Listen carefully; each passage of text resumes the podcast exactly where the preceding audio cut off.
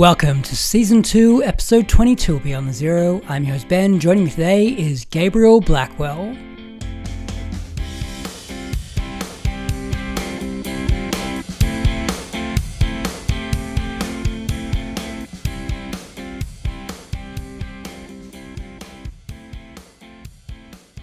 Gabriel is a writer. His new novel, Doomtown, is out in May from Zerogram Press. He joins me from his home in Spokane, Washington. Welcome to the show, Gabriel. Thank you so much, Ben. Very happy to be here. How is life in the Pacific Northwest? Oh, it's quite nice. Um, we had a little bit of a false spring, uh, so it was warm for about a week, and then um, we had snow and hail, and uh, it's always the, the, weather here is always very uh, exciting in my experience. We we just moved up here a few years ago, but since then it's been nonstop uh, wildfires in the summers and lots and lots of snow in the winters. Uh, so, but it's it's also uh, just incredibly beautiful where we are. Um, that right in the middle of downtown, there's a, a giant uh, waterfall, Spokane Falls.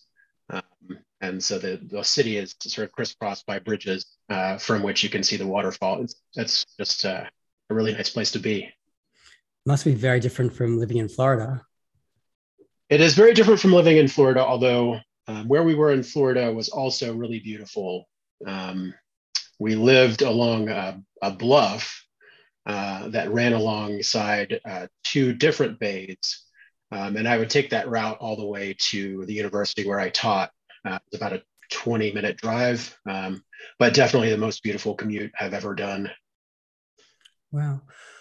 As somebody who's wanted to go there for years, what are the best things to do as a tourist in the Pacific Northwest? Well, um, I think uh, the bookstores here are very good. Uh, and, and certainly that's what I always gravitate toward. Um, I lived in Portland for, oh, maybe 12 years um, and went to uh, a bookstore called Powell's Books at every possible opportunity. Um, there's a, a, few really good uh, smaller bookstores here in Spokane as well. Um, but, you know, it's also a place where uh, lots of people you know do outdoor stuff. Um, so there's uh, there's like a giant waterfall uh, near Portland as well, at Multnomah Falls, um, and some really beautiful hikes uh, around there. Um, yeah, I, I don't know that you could go wrong. Uh, and Seattle is also quite beautiful. I, I think I um, had a mistaken idea of Seattle because I'd only ever visited the downtown part. Uh, but as soon as you go north of the downtown, it's just beautiful. It's um, you know dotted with lots of uh, large bodies of water and hills, and um, yeah, it's quite uh, picturesque. Mm. Okay, I will have to come. yeah, you've you've written a number of novels, uh, short stories, criticism. You're the editor over at Rupture. How did you enter the world of writing and criticism? Um, how did I enter? Well, I started at the Rupture uh, originally just as a book reviewer. Um, so it's a, a magazine that was started by Matt Bell, the writer Matt Bell. And I think sometime in the first few issues, uh, Matt published a piece of fiction that I'd written. And I really liked the stuff that he was publishing. And so I asked, you know, is there anything that I can do to help the magazine? And he said, well, we have a need for book reviewers. And so I started writing reviews um, at that time. And then uh, he asked me to become the reviews editor there. Um, and then I stuck around long enough that I became the editor in chief. Uh, but uh, that was more or less my entry uh, to reviewing and criticism. Okay. And before that, with your academic background, um, how did you get into that line of work? I did. I did an MFA. I did a Master of Fine Arts. Um, I did it I think I want to say with like the purest of intentions. Um, I didn't recognize at the time that this was a thing that one needed to do in order to teach writing uh, at the university level. I really just did it because I'd never had any instruction in writing whatsoever. Um, I, as an undergrad, I, I was just English literature major, English and world literature major, um, and I hadn't taken any writing classes. And I just I was conscious that I both wanted um, a new approach to reading and writing, and also that I probably needed some sort of guidance in terms of uh, how to go about becoming a better writer.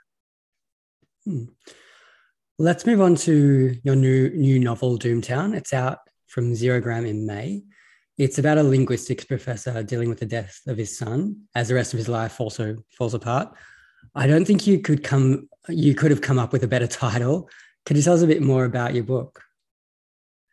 Sure. Uh, so uh, Doomtown, and uh, the title comes from, um, I think probably at least some people will be familiar with uh, like Indiana Jones and the Crystal Skull, which is very much the worst of the bunch, uh, begins in uh, Doomtown. There were uh, a few Doomtowns, but they are these sort of test sites for atomic weapons in the Nevada desert. Uh, and they were set up as real towns with mannequins sort of taking the place of human beings. And we uh, tested the, the bombs on those sites and saw what stood and what melted and what was completely destroyed, et cetera.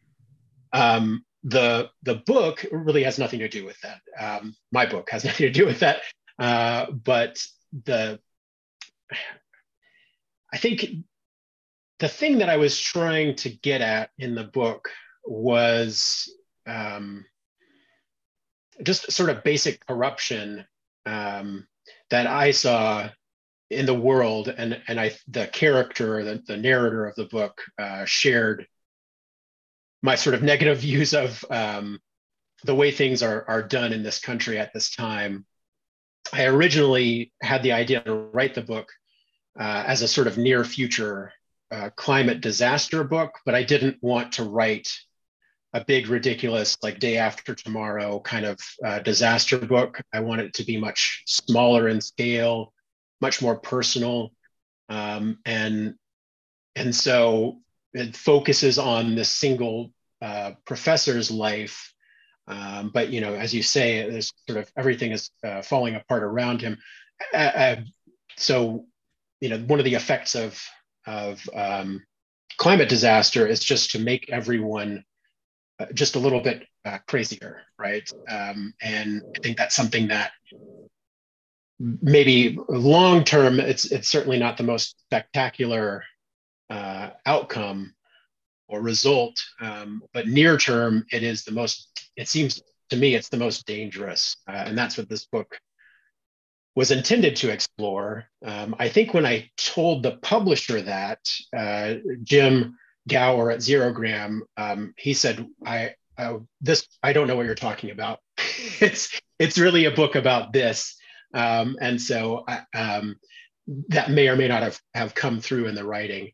Uh, but um, but you know, it was also a way for me to explore uh, the sentence in a different way than I had done in my other work. Um, and I think that was the the joy of writing it was getting to to write these long and sometimes um, quite digressive uh, sentences. And that was the the thing that kept me wanting to write it, and it very much kept me wanting to revise it uh, once it was done.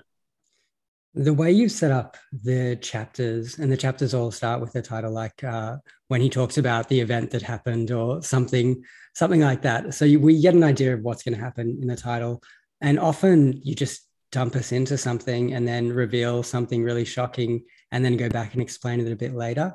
And I really love the way you've done that, and it really does um, goes back to that whole idea of of being ready for something bad to happen and I think in your book, as you go back to you know things like climate change, I think that feeling of impending doom goes the whole way through this book. Yeah, and the chapter titles are um, also kind of a way to to to push the narrator away from from the reader, to push the narrator away from the center of the book, uh, because it's also very much a book about how how we communicate uh, with each other um, this is the struggle that the narrator is having. How do I communicate what I think is actually authentic to the people around me? And he decides on, I'm just going to basically, I'm just going to tell parables. Uh, I'm going to borrow parables and myths uh, from other cultures as a way to better communicate my emotions, my thoughts to other people, because at least that is honestly dishonest. You know, mm. they will understand that what I'm telling them is a fiction and not um, not uh, a true uh, account of anything. Uh, because I think at the point that begin, the book begins, he's lost faith in in truth in sort of um, uh, shared reality. Yep. For me, the book was just compulsive reading, and I had to kind of finish it quite quickly because there's a sense of dread around every corner. Um, the last couple of novels that made me feel that way was Something Happened by Heller and The Tunnel by Gass. Did you have any specific influences writing the book? I did. I did, although, um, and, and those are fantastic books. Um, but I think um, I had, so as I said, I was interested in exploring these kind of long digressive sentences. And I think at the time that I was writing, first drafting this book, I had just started reading uh, a French writer named uh, Roger Lewinter. Um, New Directions put out these two very small books uh, called uh, The Story of Love and Solitude and The Attraction of Things. And they're these incredible books, um, and I think not particularly well known, at least here in America, uh, but full of these fantastic sentences and uh, certainly not anything tonally like Doomtown, um, but at least the the way that he puts together his sentences, I, I kind of wanted to at least um, you know figure out as a practitioner like how does this work? How do how do i put together a, a longer sentence?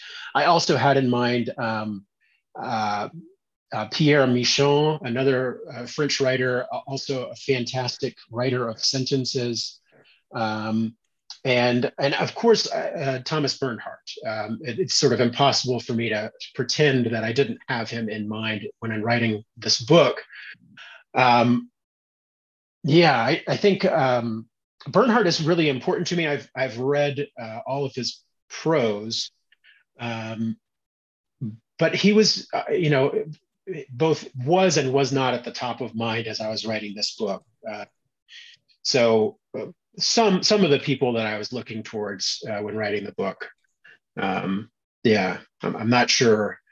I'm not sure. Uh, the tone I think just came from from my um, dissatisfaction with with the world.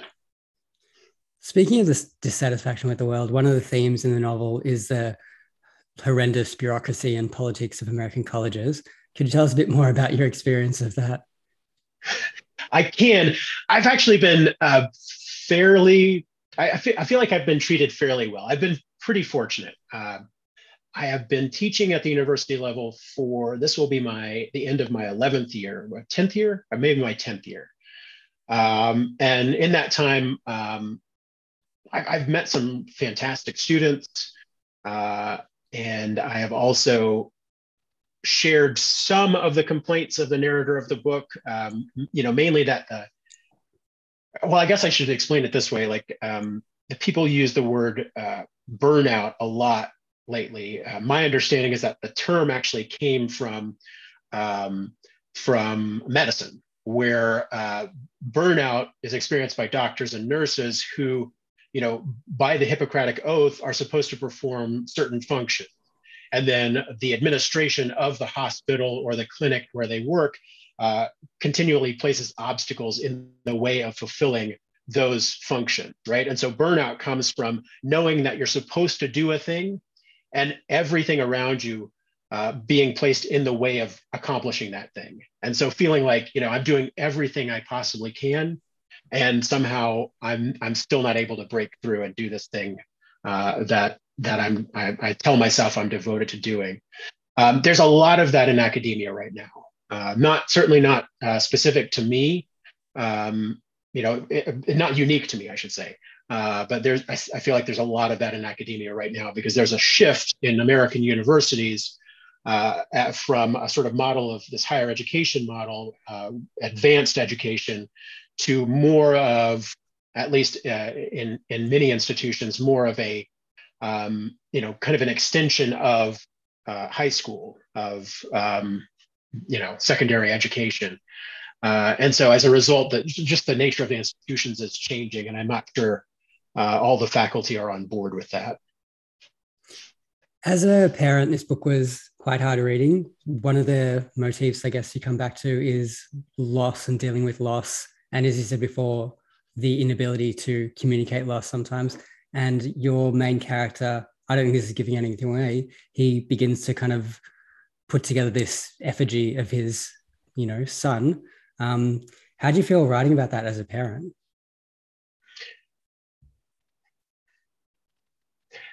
Um, I chose I chose that. I mean, I, I also write about. Um,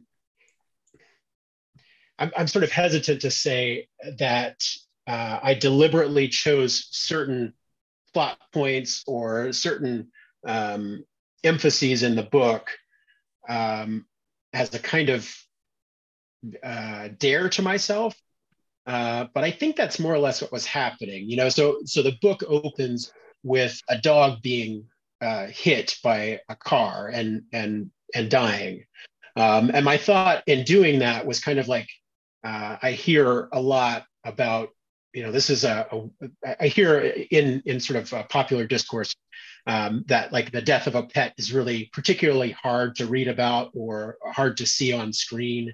Um, and I was looking for those kinds of things um, for this book um, as a as like a challenge to myself, I guess, uh, of of how do I how can I write through material that might be particularly difficult um, as a reader, as a writer, uh, to to um, to make your way through. Um, and so that's I think how I wound up writing about that. Um, it is it was I would say that it was very difficult to revise this book, to rewrite this book, to get back into that way of thinking um, as a parent. Um, so I actually became a parent for the first time um, after I'd completed the first drafts of this book. Um, and so then revising the book uh, after a few years, that was more difficult, I think, than drafting the book. Um, and maybe having that experience of being a parent changed my attitude towards the material. But in any case, I, I think uh, it was it was surprisingly difficult. Um, but not in like I was not weeping while I was writing the book. I just noticed that I was being very short with the people around me while I was revising the book. But I couldn't. In some way, it, it stressed me out or, or made me um, a less pleasant person to be around. I wanted to ask you as well with the structure of the book, is it something that you wrote episodically and then put it together, or was it something you wrote uh, in a linear kind of fashion?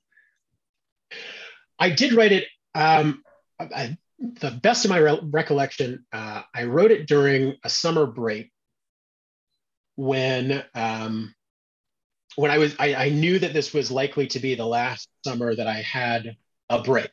Like I had summer vacation. I was not going to teach during the summer. We were not going to move cross country during the summer. Um, I had an idea that this would be the last time that I would get three months uh, to myself to finish uh, a book. And so I started and then wrote the entire book in that summer.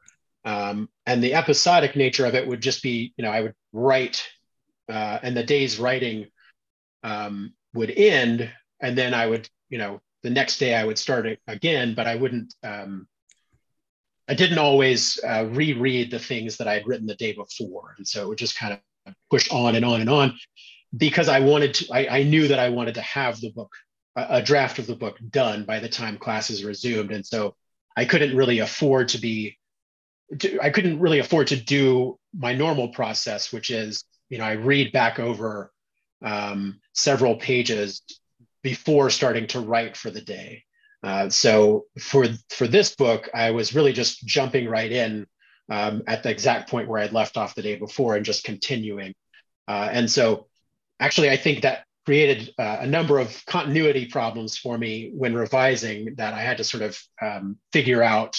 Uh, but at least in terms of drafting, it was uh, fairly smooth. You know, I was just kind of pushing forward every day. I would get a few thousand words done, um, and then uh, do the same again the next day. Okay. Um, tell me a bit more about working with Zerogram and Jim over there. They've picked up so many great writers in the last few years um, people like Jen Craig, obviously from here, and a host of other people. What's it been like working with them? Uh, it's been great. Jim is um, himself a very talented writer. Uh, I didn't read his book, Novel Explosives, until after we were completely done with everything uh, Doomtown, and the book was um, already at the printers. Um, but uh, I did know of the book, and I, the reason why I initially submitted it had to do with uh, Greg Gerke's essay collection, See What I See, which is a book that I love very much. And so um, that, that's also how I that book and its publisher is also how I wound up publishing a story collection called Babel with Splice. Um, but uh, in terms of Zerogram, Jim had some really good suggestions for the book. Um, he, in fact, he suggested that we cut out the first. Well, he suggested that we rewrite that I rewrite the first um, few chapters of the book. I ended up just cutting them out.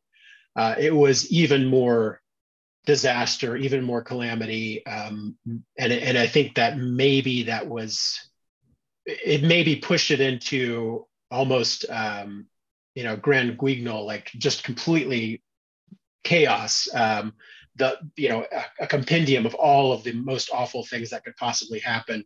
And it may have been just completely overwhelming as a result. So I think that was a good suggestion. Uh, and he had another number of other uh, suggestions to make. Um, but to this point, and the book you know, will be out in a couple of weeks. To this point, uh, it's been a really uh, very smooth and very pleasant experience uh, publishing with them. Excellent. And yes, they do. They put out some fantastic books. Jen's book, Greg Gerke's book. Uh, I just read uh, their latest book, which is uh, Steven Erickson's um, American Stutter.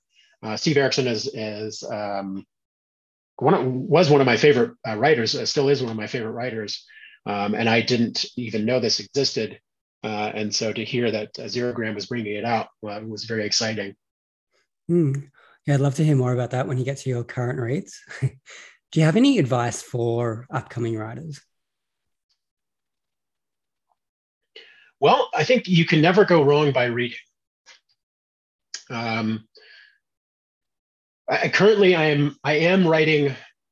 I'm working on a new book, uh, but I find most of my writing time or the time that I set aside for writing, I, I mostly just read. Um, and I, it's it is just good practice uh, to read a lot. Um, but I also think that a lot of the time I get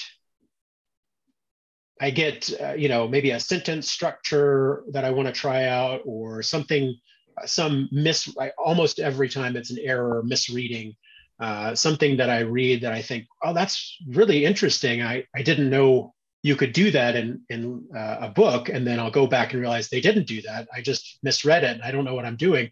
Uh, but that little error, that misreading, uh, sets off something in me that, that makes me want to write and try to do the thing that I thought was done, uh, but turns out wasn't um, in that book. So yeah, read a lot. Um, and, you know, I, I have fun, have fun writing. I, I, I think that um, for a long time I took it, I took writing much too seriously, and um, as a result, I became really, uh, I, it changed my attitude to, towards writing and publishing. And I think um, writing uh, the book that came out before Doomtown, Correction, was a correction for me and my approach to the writing process. It really made me rethink how I was looking at what I was doing as a writer um, and prioritize having fun and enjoying the process of writing over uh, some imagined standard of excellence uh, that I wasn't going to achieve in any case.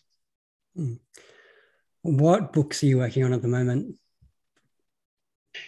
Uh, well, so the book that I just mentioned, Correction, is a book of 101 very short stories. Some of them are essays, some of them are somewhere in between.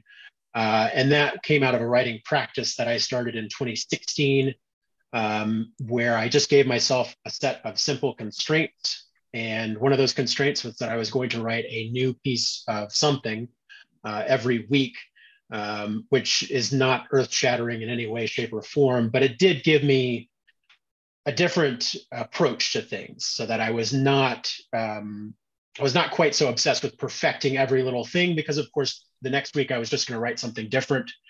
Um, and so that writing practice has continued. I have completed uh, another set of 101 texts.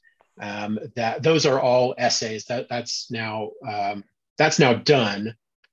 And what I'm currently working on is a novel. I think um, that uh, I'm really just having fun writing. I'm not thinking too hard about what it's going to be uh, or where it's going to go. And as a result, I think I have um, restarted the novel within the novel, uh, I think seven times. So it has seven different storylines going on at this point, which means that it will be the opposite of fun when I have to revise the thing.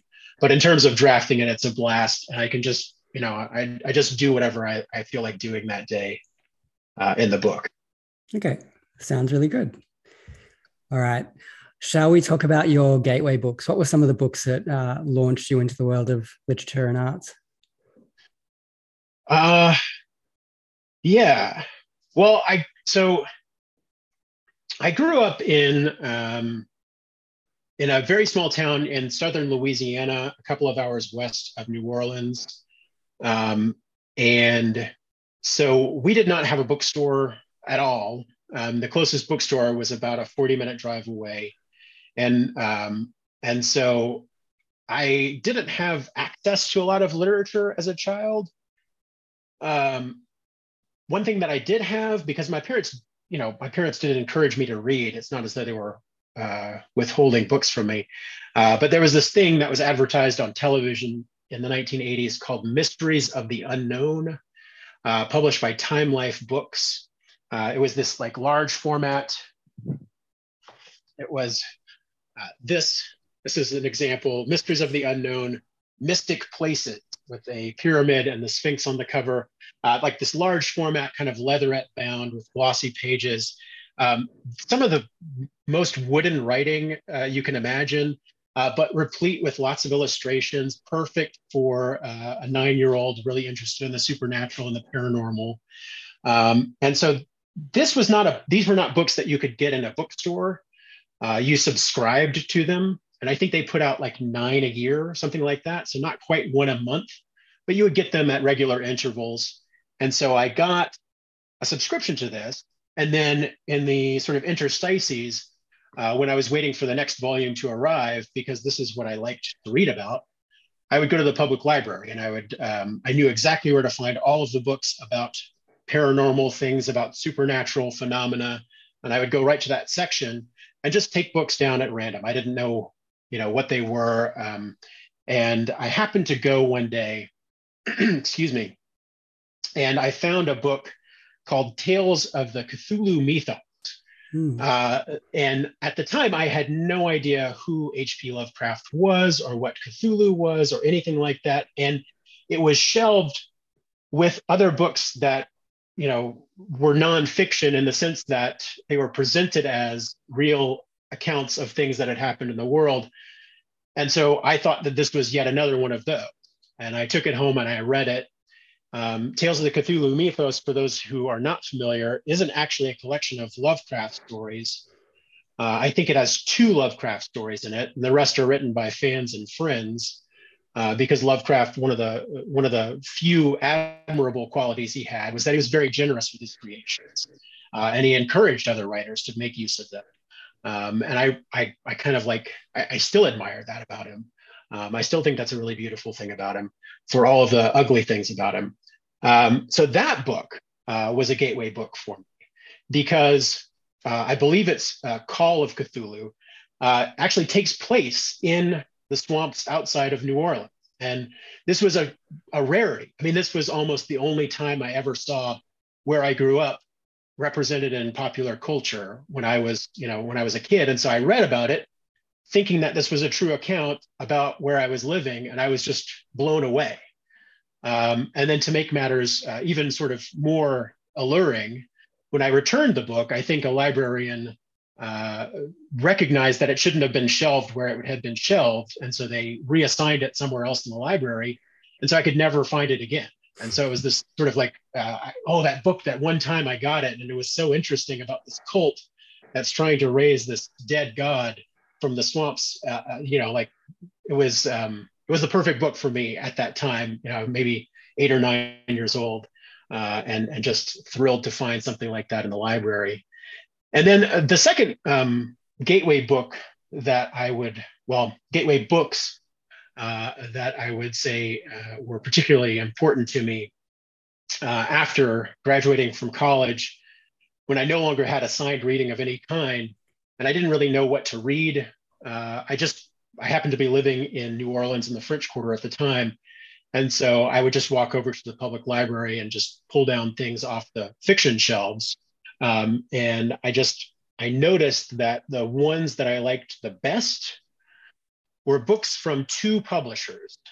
Uh, and so I knew at that point, all I have to do is go and look at, for those imprints on the spine, and it'll be a book that I'll probably enjoy. Um, and so I noticed I really liked books from the publisher New Directions, and I really liked books from the publisher Grove. Um, and because this was New Orleans, and you know we had a, a big oil boom in the 60s, 70s, and early 80s, and then a giant bust thereafter. Uh, they had a ton of books from the 60s, 70s, and like almost nothing that was contemporary. So all of the Grove books were like when Barney Rosset was actually running the press. Uh, and it was just, you know, I could go and I knew anything with those um, those publishers was going to be something that I, I would really enjoy. Uh, and so that was another gateway for me.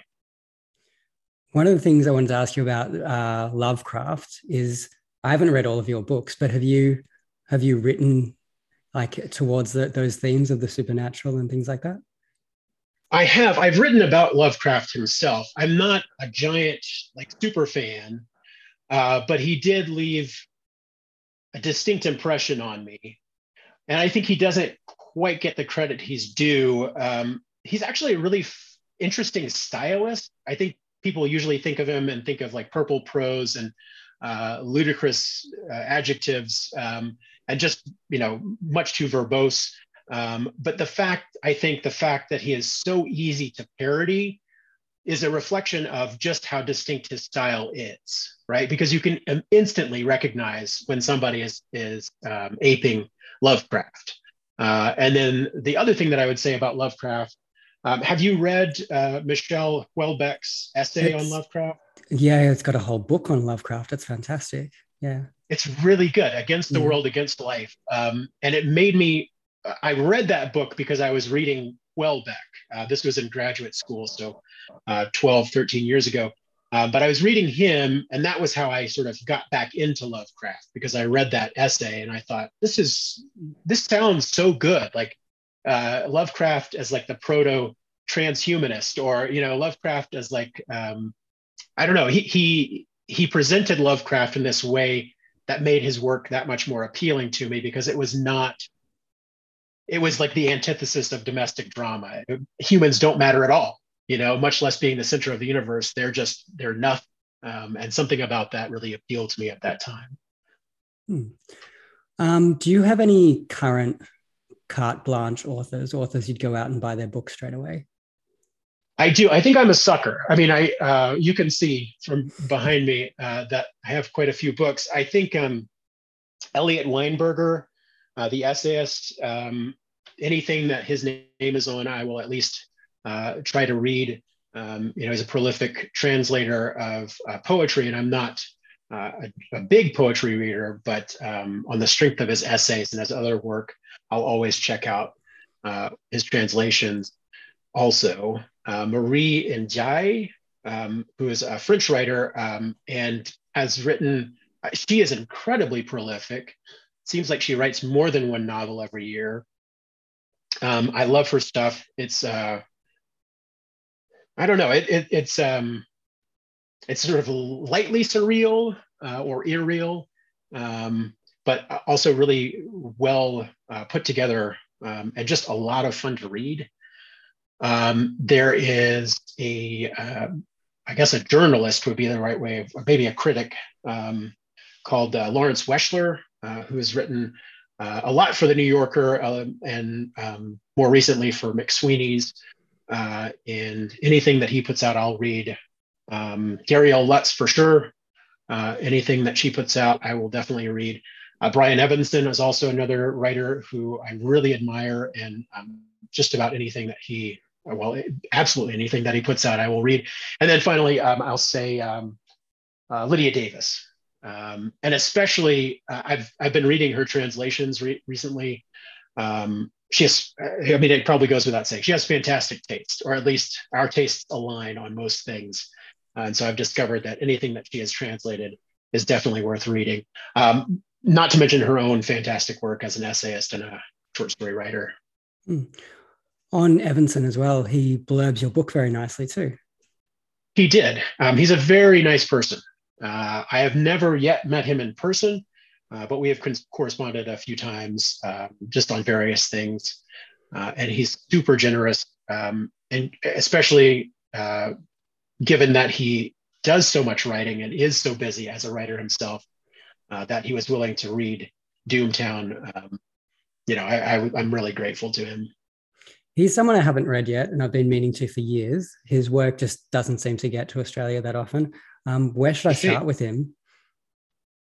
I would say either The Open Curtain, which uh, was in my top 10, would be in my top 10 if I were allowed um, more than 10. Uh, but uh, The Open Curtain is uh, an incredible, incredible book. Um, or I think a lot of people think uh, Last Days is his best book. Um, I think I would probably, I would probably put The Open Curtain ahead of Last Days, but they're both just really, really good books. Um, and a lot of his short fiction is is available online, uh, and so that could be a, a, way to to start until you can find uh, a, a, copy of his book. Hmm. All right, let's move on to the books you're currently reading, or you've recently enjoyed, or you're looking forward to. Well, I'm currently reading. I'm currently trying to complete reading uh, Jan Fosse. Uh, so I started reading um, his fiction with the intention of sort of working my way to the septology, uh, which at least here in the US, um, the last volume of the septology was just published last month. Um, but I, I read um, all of the other fiction uh, that's in translation, in, in English translation.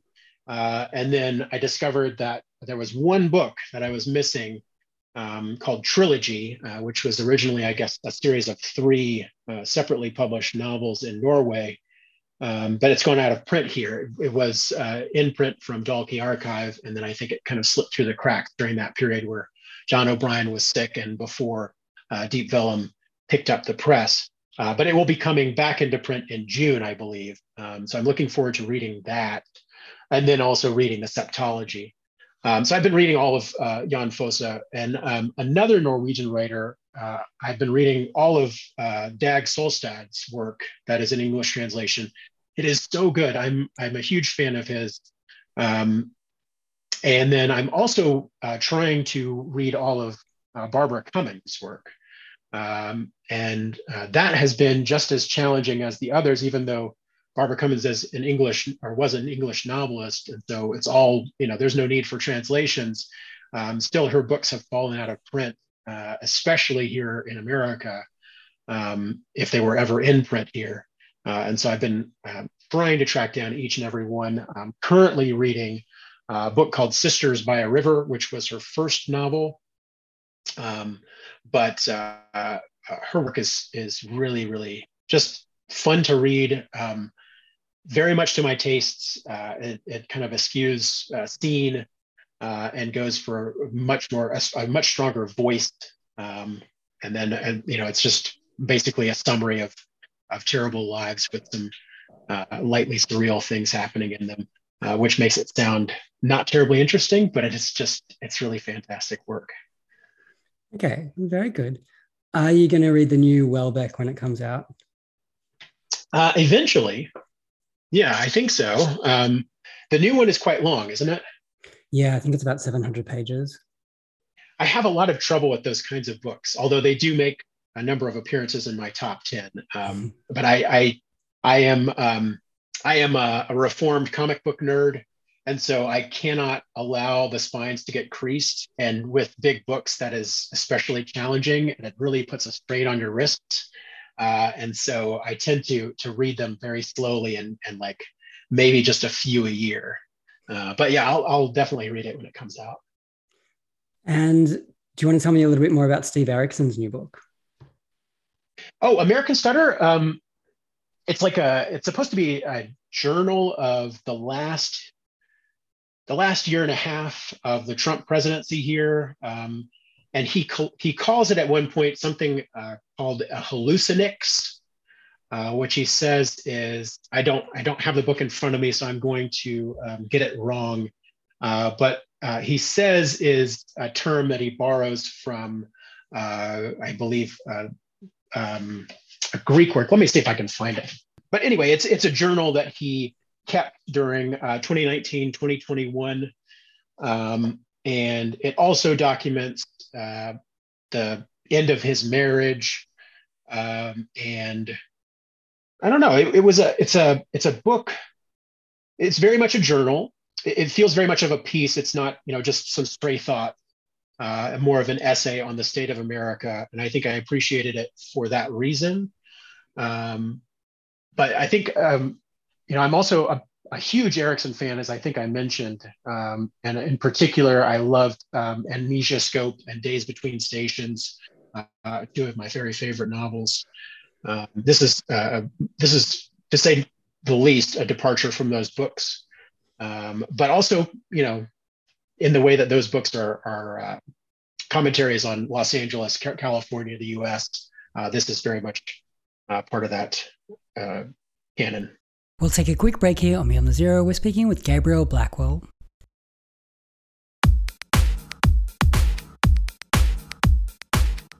This episode is brought to you by Elon Musk and the brand new Twitter. We value your free speech, you Join now, you piece of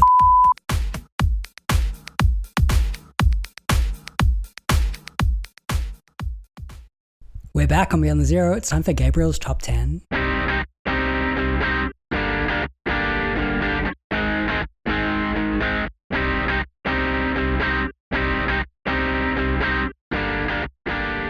So the top 10, um, when I was thinking about um, the books that I would put in a top 10, uh, my first thought was I had, I read The Thousand Nights and a Night Don Quixote, the Decameron, and this the book that I put in my top 10, the manuscript found in Saragossa, all around the same time. And I had trouble picking between those. They're similar books in a lot of ways. Um, these, these giant compendia of tales. Uh, and I ultimately narrowed it down to Don Quixote and A Thousand Nights and a Night, and also the manuscript found in Saragossa. Um, and chose the manuscript found in Saragossa. Uh, Count Jan Potocki, um, very bizarre collection of stories about demons and ghosts and vampires and thieves and politics and you know uh, all fantastic tales. The reason why i chose that one over the others um, is that it does this uh, just a really fun thing um, where it you know it, it's the same sort of setup as the decameron. It's a group of people telling stories to each other but within those stories there are more stories and then within those stories there are more stories and within those stories there are more stories um, and i like the effect of that but there's also this other thing that Potocki does in the book that i i just find really thrilling um, and that is shared in common with another book in my top 10, Jose Donoso's The Obscene Bird of Night. In both cases, you have these kind of, um, I guess, uh, William Gass, Gassian characters. Uh, Gass says, I think, sort of infamously or, or famously, that a character is uh, a bunch of uh, language attached to a name right? So that's what the, that's what a character is.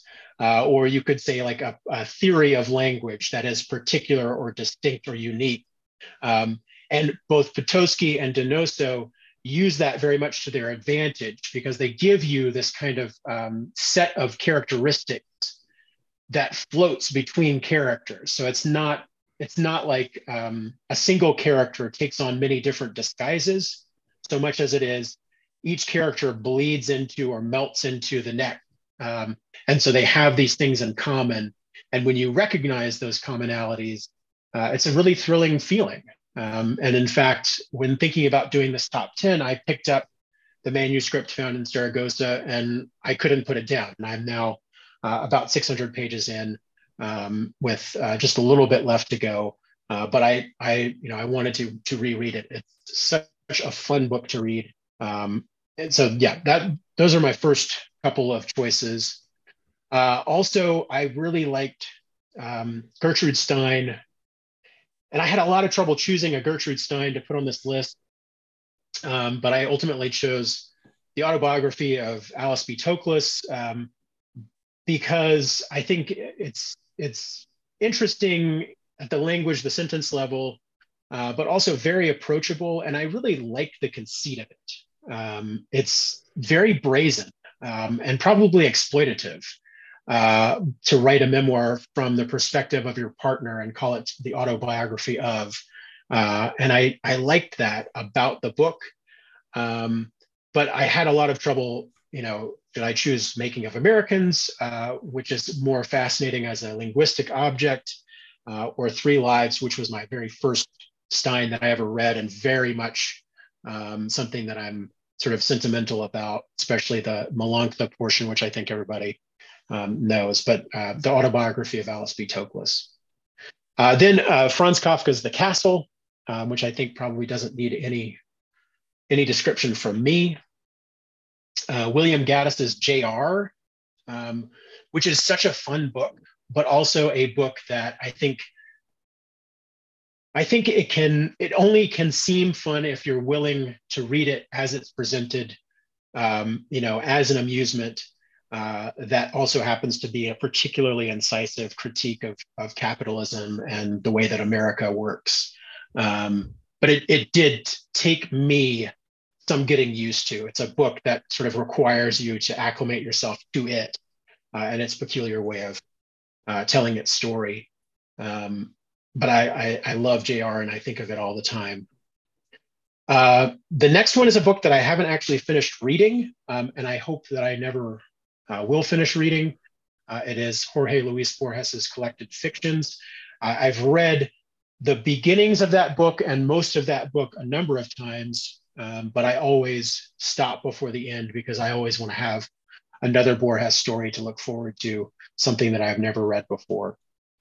Um, next is William Gass's Omen Setter's Luck. Um, such a good book. It is also the book uh, on this list that I read for the first time most recently, uh, I only read it last year for the first time, and it's so good. It is such a good novel. I love Gass. I've read all of his essays, um, and I would have put his essays on here, particular uh, fiction and the figures of life, um, on this list, but I decided that I wanted to stick just to fiction this list. So, uh, Omen Setter's Luck. Uh, next is Elfriede uh, Jelinek's um, The Piano Teacher. Um, I'm not sure, well, I love The Piano Teacher and I love all of Jelinek's work. Uh, I, I kind of, here again, I hesitated uh, whether I should put Wonderful, Wonderful Times or The Piano Teacher on the list. Wonderful, Wonderful Times is a little bit more interesting from a language or voice perspective, uh, at least to me. Uh, but they're both equally cruel and unforgiving and um, you know very propulsive. It's hard to put them down. Um, i think at least for me it's hard to put them down. I think a lot of people put them down immediately because um, they're turned off by the characters. Uh, but that is not a concern for me. Um, and then flann o'brien's the third policeman um, which is both uh, one of the funniest books i've ever read and also uh, a horribly disturbing book um, and just wonderful all around. It is the book that I've given the most often as a gift, um, and it is itself a gift. And then um, Marcel Proust's The Swan's Way, translated by Lydia Davis. uh, I'd read the the um, I'd read the sort of standard translation, the Kilmartin uh, and uh, Moncrieff translation, and I read the entirety of um, A la Recherche. Uh, but uh, then uh, Davis came out with her translation, and I read it, and it was it seemed to me like a completely different book. Um, and again, this is another book where the it's it is uh, it's such a beautiful book. The, the sentences are so beautiful um, that it's it's quite easy to just uh, you know I think of it and I pick it up and now all of a sudden I'm reading it again. Um, but I would read it again and again and again. And I really wish that she uh, would translate the rest of uh, Proust. I know that uh, she has many other uh, things to do and, and certainly lots of other uh, interesting books to translate. But um, for selfish reasons, I kind of wish she would finish that. It's an amazing list of books. Well, thank you. All right. Before we wrap it up, do you want to tell us where we can find you online and where we can go and order the amazing Doomtown? And I've got some homework to do to get your other books as well. Well, uh, you can find me online at gabrielblackwell.com. Um, I think Doomtown will be available starting on May 10th, uh, just about anywhere um, I believe that if you go to zerogrampress.com, um, they may have some preferred buying option, uh, but I suspect you know Amazon or any bookseller uh, should be able to get it. Um, it's not a um, it's not a particularly obscure title uh, um, in the sense of uh, having a, a, distributor that's difficult to get get to. Uh, and then let's see. Um, Splice uh, put out Babel, um, really uh, wonderful experience publishing that book with Splice. Uh, and that's this is splice.com, I believe is the uh, website for that publisher. Perfect. Very good. Well, I urge everybody to go out and buy Doomtown because it's uh, going to blow you away. I think it's, again, one of these books that's going to be on a lot of top 10 lists at the end of the year. It's pretty unforgettable. And I am really keen to read whatever you write next. Oh, thank you so much, Ben. Thank you so much. This has been really fun. Thanks for joining me. Yeah, you're welcome. And thank you again.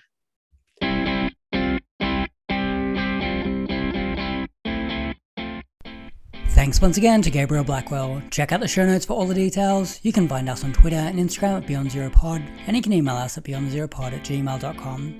We'll be back with your next episode next week.